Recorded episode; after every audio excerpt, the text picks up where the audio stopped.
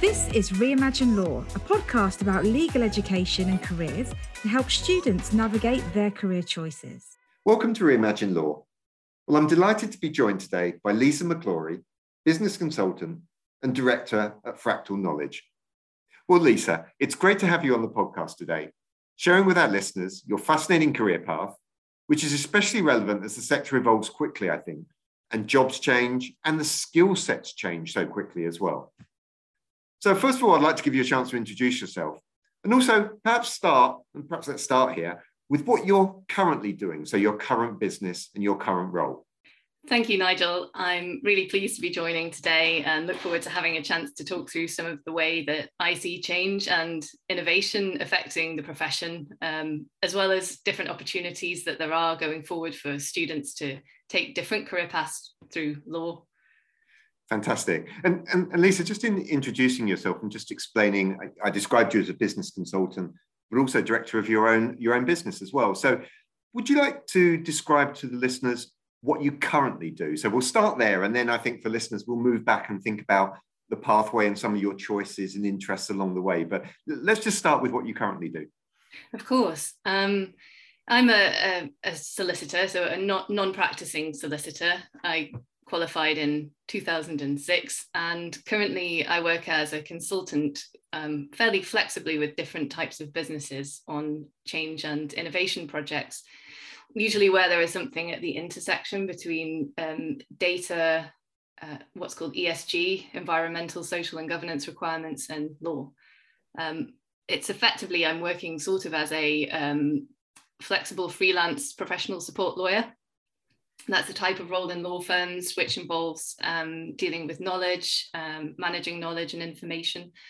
And increasingly, my role involves dealing with um, data driven, advanced data driven technologies like blockchain and artificial intelligence, um, contract automation, and smart contracts um, so putting together solutions for clients, sometimes working with tech businesses, um, and I've worked with um, the KPMG legal technology team as well, doing various things to do with change and innovation there.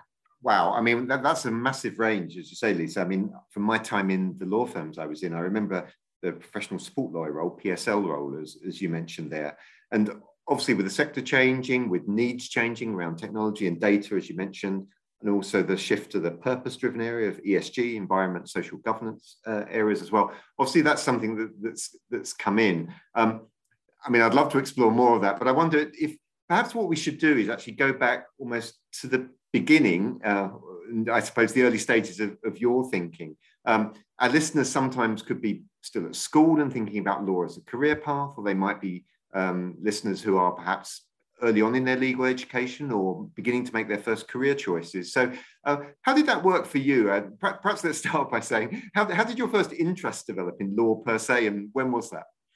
Um, yeah, sure. It feels like a long time ago now, really. Um, I'm sure some things have changed a lot in law, but other things are probably still the same. So um, I started out as a trainee at DLA Piper. I studied law before that at the University of, of Durham, um, law and German law with Chinese, um, and so I was always very, very interested in languages and wanted to work in a multinational legal environment. So um, went through an amazing training contract with DLA. Um, I think what was great about that kind of training contract in particular was just the number of other trainees in my cohort. It was a really collegiate environment um, and I trained in Leeds. So there were there were lawyers as well, trainee lawyers of you know about probably 15 in each in each intake um, in other regional law firms too. So we were really good friends across Addleshaws, Pinsents, DLA, and Eversheds, and that was a, a really super fun time. Um, in a large firm like that, you get quite a structured training program so um, you get to do seats in lots of the different corporate departments. Um, I yeah. do corporate, corporate tax, um, real estate, IP litigation. Um, so you're getting to be involved in big matters, but also getting a lot of variety. Um, and also just some really amazing mentors um, that I had when I was working at the firm there. a lot of lessons that I still remember today. You know, lawyers who took the time to sit down with the trainees and show us how to properly fill in statutory books or give us lessons in um, client management. So, so that yeah, that was a really really good time. Um, I actually moved on qualification to Slaughter and May, where I worked in the corporate team as a practitioner. Um, the work type there is, is mostly dealing with institutional clients, working with FTSE 100 companies, um, really highly complex work with a lot of autonomy. Um, and that, yeah, it's busy, but very, very, um, you know, of that time, I, I, think of the amount of responsibility that I had as a junior then, um, being able to run large uh, multinational restructurings, um, it was a really amazing time that let me learn a lot about um, legal practice. Um, yeah, so moving on from, uh, I moved on from Slaughter May actually, because I was quite interested in, I've always been interested in different types of business, how yeah, things yeah. work. That's, you can, you can probably want to get involved in law for many, many different motivations. Mine was I'm just fundamentally nosy about systems, uh, which is why I was quite drawn to corporate work in particular. Um, and so I moved on from there to work with smaller practice called Lupton Fawcett in Leeds, where I stayed as a corporate practitioner for a while. Um, that equally was really good for, for different reasons. It was more of a human element. So rather than dealing with, on the other side, a general counsel who's a professional lawyer, you're actually dealing with the business owners themselves, often dealing with divestments of businesses at the end of someone having spent their whole life building it up. Um, and just from a kind of, um, yeah, that this sort of personal perspective, it was really enjoyable doing that. Um, started to build up a charities practice there and then shifted across to Wrigley's, which was the Chambers Tier 1 ranked um, charities law firm in Leeds, uh, in order to get more and more in depth experience of working with social enterprises. Oh, so that's interesting, Lisa, just, just to explore that, as you said, because you talked about Slaughter May, big corporates, as you say, very institutional type, type work. And, and your, your pathway now, as you describe it, takes you a little bit towards the charities, the social enterprises. Was that something was that almost about the scale of things that, or the, the types of issues that you found you you could um, get involved with and be nosy about, to use your language, in those in those types of clients, or was it a little bit around the purpose of those clients and those sectors? Was it, or is it a mix of all of all those things?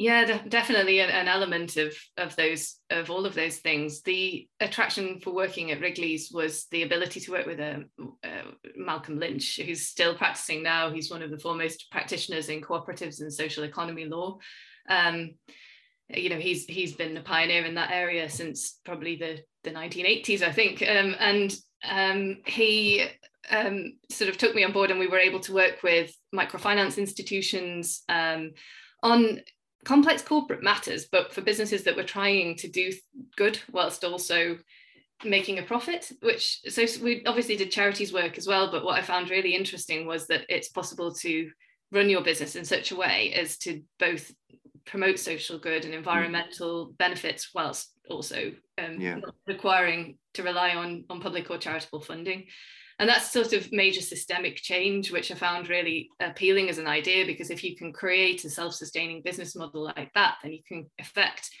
positive change for forever. You know you're not reliant upon going back for funding continually. Yeah. Um, and so yeah we had some amazing clients there. And i suppose after about five or six years of doing that i had the opportunity to go back and work with slaughter and may again.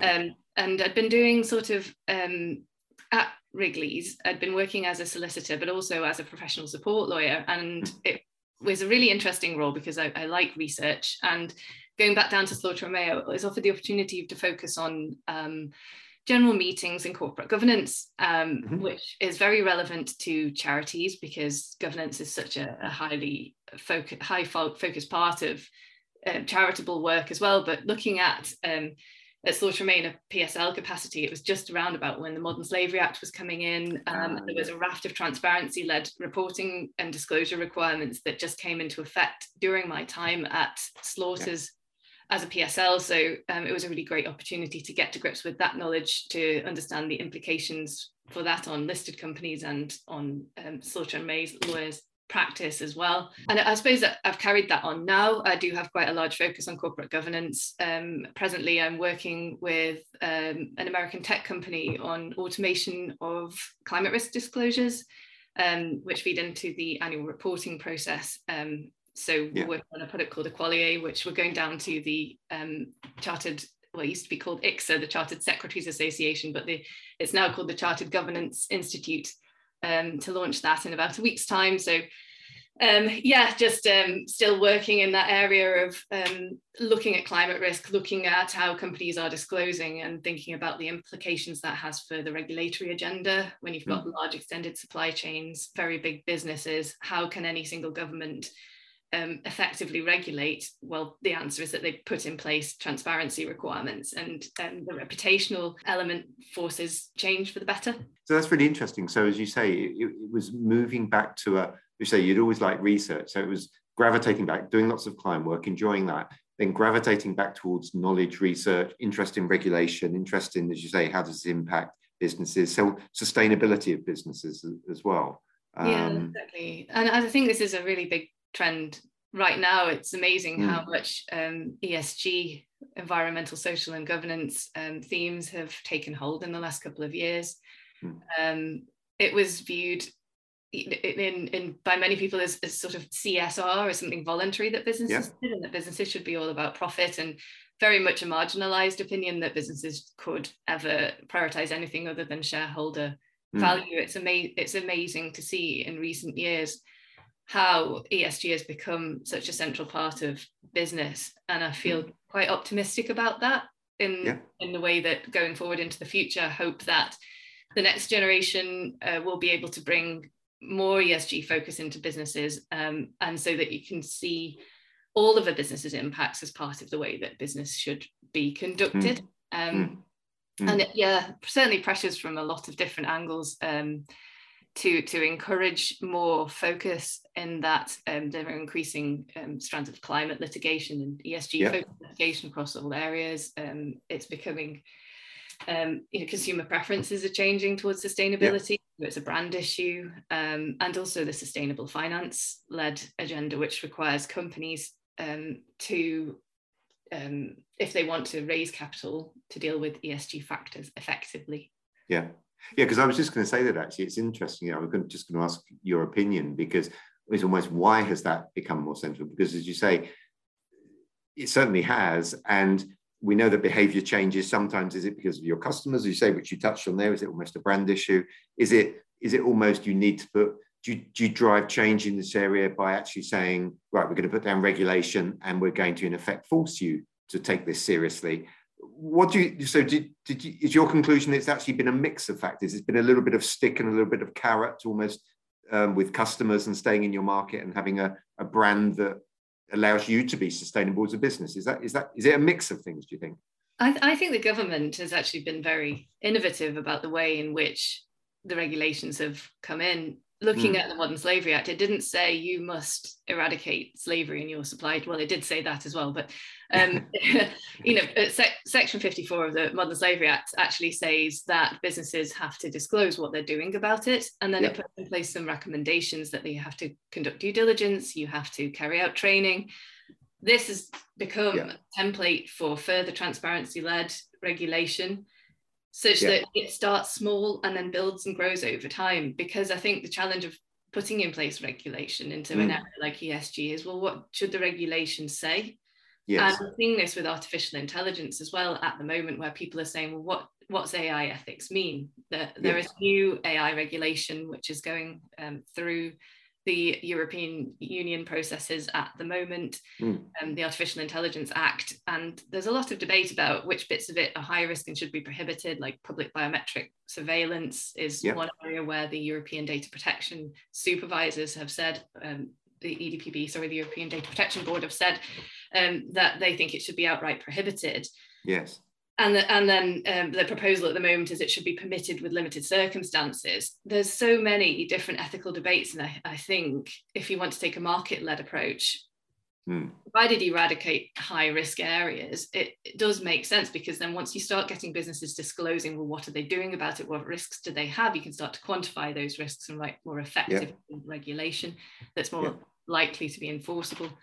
Yeah, that's a really good point. So actually, because I hadn't thought of it like that, Lisa, right? As you say, I suppose if the first step is what we are going to tell you you must do is disclose or be more transparent, then actually, as you say, first of all, it gives you more data, doesn't it? To almost allow you to say, okay, well, if that's what everyone's doing in the market, how do we deal with that? Or yeah, exactly. And I think, but I think the problem that that then does lead to is a collision of lots of standards, which is something that ESG right. definitely suffers from. And it's very interesting at the moment to see how those standards are being converged. There's a okay. Uh, working group um, that was launched at last year's COP26 conference, mm. and that is is trying to get a set of metrics agreed so that companies can disclose climate risk in a way that's comparable. Yes, there's need, and not not just because well, obviously climate risk is a concern for uh, humanity, a major concern for humanity. Um, but if you want investors to focus on it, then mm. investors need to sort of price the risk because they've got a much narrower range of things that they look at, unfortunately. And so if if you can't compare one company against another and know whether or not the factories are going to be written off or mm. many many ways in which climate risk can impact on a, on a business on workforce on human health on um, assets that the business has that's just completely unpriced at the moment um, yeah. need these metrics to, to be agreed so it's very welcome that there is that focus yeah that's, that's fascinating isn't it um, i mean lisa just going through this um, not only have you had a very broad career and all the, ro- the roles you've had, you know, the work you do now, as you say, you do a lot of work, a lot of varied work in, in your own business, uh, working as a consultant, all these different different type, types of projects. Uh, again, just just helping people. I'm always trying to think how can we help people making or thinking and looking ahead towards their careers and thinking what what they might like to think about. Was there something there? Do you think uh, around breadth versus depth in terms of some of your career choices al- along the way in terms of was it is it something that looking back you you think oh actually do you know what's been really interesting for me is i've realized that i like doing lots of different things or is it about you know i don't know is it about going deep in a certain issue and then evolving that into another one I, i'm just curious how you how you see some of the choices you've made perhaps I, I, think it's very useful to know yourself and know what you enjoy doing. I've yeah. always known that I like doing complex technical work and I'm not yeah. afraid to learn something new. So I look for yeah. those opportunities and it doesn't really matter if that involves me venturing into a new area of law. Yeah. I've had some really inspirational mentors along the way, um, mm. particularly uh, Frances Murphy, who was one of the partners at Slaughter and May during my time, was a fantastic lady. And she used to say everywhere tries to encourage you to put yourself in a little tiny box. Uh, i never do that. I don't think I, you should feel that you can you are capable and confident and intelligent and, and our lawyers should feel like they can approach any problem. And yeah. that's very empowering to be able to think that as long as you're willing to put the time and effort into learning you can do that. And the lawyer's skill set's incredibly transferable. Mm tech is increasingly a technology is increasingly a major part of the lawyer's role whether that means you're a specialist practitioner who has a lot of knowledge about the law or you are more tech focused in terms of doing mm-hmm. of, of, of, legal agreements i think either way um, you need to be conversant with data structures and with yeah. the way in which legal uh, well technolo- technological systems use legal information mm-hmm. in order to mm-hmm. practice competently going into the and, and, and, when you say data structures there, Lisa, again, just for our listeners, so how, uh, what do you mean by that? So as you say, because because you see, it seems that you feel that's really important. So when yeah. if they're conversant in data structures, what does that mean? That means if taking the example of different roles, I suppose. Say if you are um, advising, um, if you're an in-house lawyer, for instance, yeah. and you want to help business your business to self-serve which is increasingly something you may need to do yeah you want to put your information into a knowledge system or some sort of application you need to understand how best to set up the information which means you need some understanding of how a database would best be set yeah. up the psychology of questions that you might ask if you're putting in place a chatbot or something like that and there okay. are these, these projects are becoming more and more common um, in 2017 or so, I don't really think many of the law firms were doing legal technology at all. And hmm. increasingly, mm. I'm seeing more and more legal ops roles and legal tech roles coming up. There are possibilities now to qualify in as a legal technologist or legal ops professional mm. from the beginning. So, yeah, if, if you don't want to have to rely on other people, which personally I never like doing. I like to understand things. It's very good to just, even if you understand basically how Excel works and how you would set up information in Excel as opposed to just using Word all the time, yeah. useful. Um, but going beyond that, if you perhaps a corporate practitioner, you would need to understand how uh, an artificial intelligence system gets information about a transaction you're working on. When yeah. I qualified, trainees used to go and sit in a little room looking at contracts and writing up templates. Now the AI system does that, and you need to understand how it works, how to train it, and the mm. algorithms it's utilizing so that you can understand the ethical and risk implications of deploying that technology just these tech tools are, are becoming more and more um, more and more a part of day-to-day legal practice.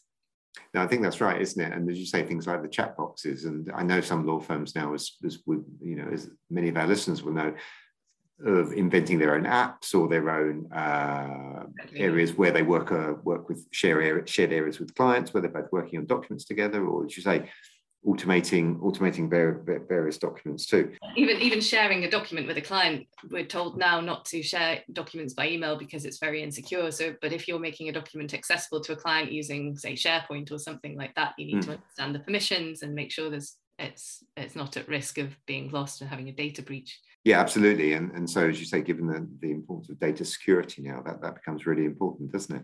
Um, Lisa, if we just um conscious of time, if we, if we just just move on. I mean, something you've touched on, Elizabeth. We talked about ethics um, a lot, and you've talked also about the importance as your career has developed of many almost values-driven type um, type work that you've done, or types of clients that, that, that you've worked for as well, or sectors that you've enjoyed working with. And I was just thinking, and, actually, it's interesting. We spoke to listeners on our very first podcast about, you know, think about uh, think think about your think about your purpose, think about what drives you.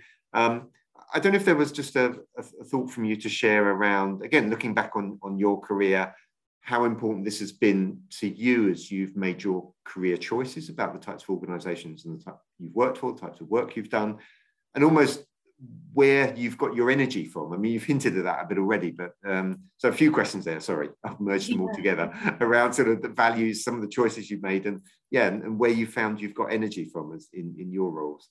Yeah, thank you, Nigel. Um, yeah, I I suppose values have been a large motivator for me throughout my practice, which is why I chose to work with Wrigley's, with the sorts of organisations that I worked with there um, and then subsequently focusing my role on um, corporate governance and ESG afterwards. And now I think there's a really big opportunity for law firms to do more and also for law students to influence the way that mm-hmm. law firms approach environmental, social, and governance and, and values. Yeah. Because I don't think it is it's not very easy for a law firm to just be agnostic. You have to take more of a values driven approach. All, mm. all businesses increasingly are doing that. Um, but there are some very nuanced considerations around well, what kind of clients are you happy asking for, yep. asking for and um, what sort of work do you want to devote your life to to doing? Um, mm. In my business in fra- fra- at Fractal, I try to focus on helping clients which are either either social enterprises and purpose driven or which are normal businesses that are in some way working towards a more um, responsible way of operating mm. so that might mean you know the sorts of projects i've done recently in addition to the this climate risk um, disclosure application have been helping a business with inclusion and diversity requirements so using oh, technology to put in place um, supplier yep. survey for inclusion and diversity requirements yep. Um, and then working also with the Chancery Lane project, which is a, a climate risk charity for the legal sector, helping them to look at their technology and accelerate their potential to have impact. And um, what they do is create template clauses, and um, the clauses can be put into supply chains, and businesses can then get to a, well, cut carbon faster because the drafting's already there. So they coordinate working groups, ah, got it. Yeah. come together and put in place these these clauses and they make them available. And something you've hinted at there, Lisa, I suppose, is that there's a lot of collab. Something just strikes me from a few from a few things you've said is there's a lot of collaboration going on quite often around these issues. I mean, as you just said there, the Chancery Lane project, because I think there there've been lots. Of, I mean, there are lots of firms involved in that. Uh, I think, aren't there? Yeah, yeah, there are hundreds and hundreds of law firms involved. Um, it's it's got a lot of energy and it's a really interesting project. But I, I agree. I think um, it's one of it's one of the most interesting things that's happened in legal practice at the moment is just these new ways of collaborating, whether that's mm. clients working with law firms to develop new standards and templates or um, open source initiatives in law. Yes. Um, an organization that I've just started to get involved with is NOS Legal. Okay. Uh, yeah. NOS Legal um, is expressly just an, an, open source initiative for lawyers. They've been creating standards and frameworks which can be utilized by law firms in their knowledge systems. So there's a taxonomy of, of legal work, a taxonomy of legal places.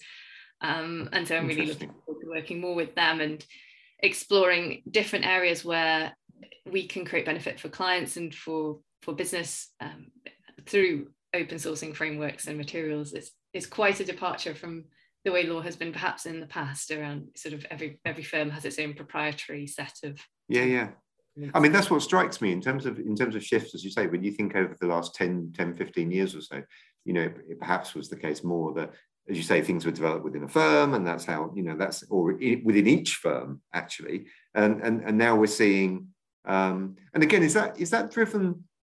What's driving that, Lisa? Is that driven by a, almost like a thought that, well, actually, this is not giving us any competitive advantage as an organization, and actually, we should be doing this on behalf of the sector? Is it uh, I'm just curious what's driving the collaboration because they can because firms as businesses of course kind of have the point of view of thinking well actually you know what's what's in our interests here so it's interesting there is collaboration here that's what I'm thinking it, it is yeah I, I would say I would say technology is probably a, a key driver there because okay. in, back in the day if you take take a taxonomy of legal work if mm. you didn't have knowledge systems or um, the ability to use say artificial intelligence to find stuff out in documents yeah. um, you would have to just keep your files on paper as you did back in the day on a shelf in which case every single department can just have its own filing system. It doesn't really matter. But if you really if, if increasingly information is going into a cloud-based system and people need to be able to search and find things there's just much more of an incentive for there to be some standardization mm increasing recognition of the interconnectedness of legal practice, um, and clients are looking for new solutions because I, I, just think law has increased over the years when I've been in practice. The yeah. volume of regulation has increased, and it's become really difficult for any single lawyer or compliance professional to cope with. Therefore, we're having to use technology to deal with it some people say, well, that's not helping. We should just cut down, but it's not like it's happening anytime soon. Um, so, and so there's pressure there really from from clients as well to think about, well, how can how can law firms do things in a slightly different way? And and certainly there are um, legal practitioners like myself who have stepped off the normal way of doing things and gone out to set up an independent business just to see well, what opportunities are there out there to mm, work with mm-hmm. different organizations and and to try and create innovation. Yeah, and just and, and perhaps just to end just to end, Lisa, in sitting where you are now and the way your career's developed, the various choices that you've made along the way.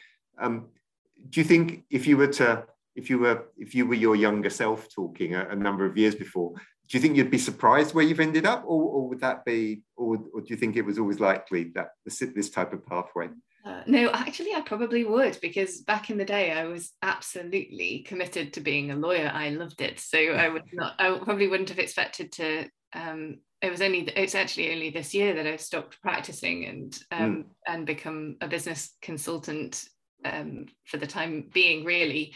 So yeah, I, I, probably always thought that I would do the standard thing and go up the partnership track, but it's been so interesting dealing with technology. There's so much opportunity that yeah.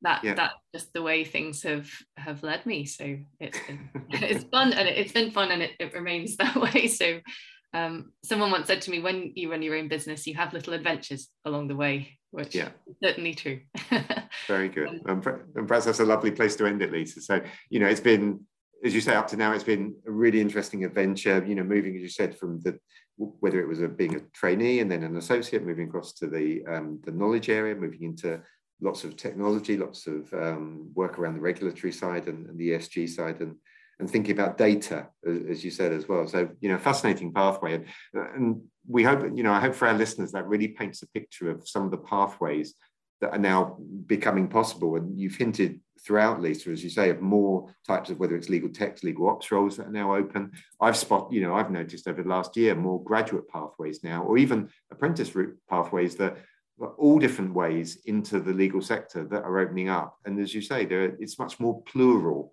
I think the, the you know the opportunities now. You know, it's not one one path and then branch out later. It's absolutely find your own way. I think is, is, is you're a great example of. So so it's been a pleasure. Thank you very much, Lisa, for your time and for talking us through that. And uh, for listeners, we hope that's been an interesting example of of as I say, different types of path pathway choices that Lisa's made, um, the way that tech and data is coming into the legal world, um, and how some of the fascinating uh, areas that Lisa talked about around sort of regulation and how that's being dealt with, and also the collaboration point that came through as well. So, uh, so yeah, some, some great points there. Lisa, thank you very much. We'll be putting the show notes with the summary up on the podcast platform.